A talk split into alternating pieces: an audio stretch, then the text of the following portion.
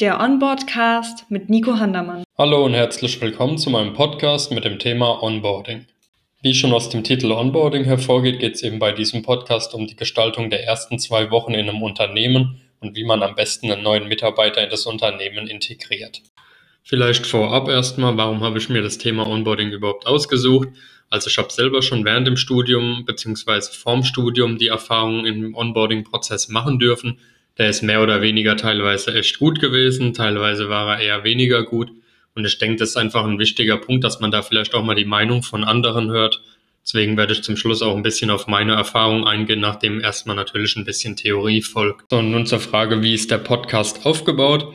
Also ich habe vier Episoden geplant, während die ersten drei Episoden Theorie-Episoden werden, also was ist Onboarding, wie kann es gestaltet werden, was sind Vorteile aus gutem, was Nachteile aus schlechtem Onboarding, wird der vierte, die vierte Episode sich eben mit meiner Praxiserfahrung ein bisschen beschäftigen. Warum der Aufbau in vier Episoden? Hat einen ganz einfach den Grund, dass man eben sich eine Episode anhören kann, dann eventuell auch was anderes machen kann und dann später zurückkommen, um sich Episode zwei, drei und vier anzuhören.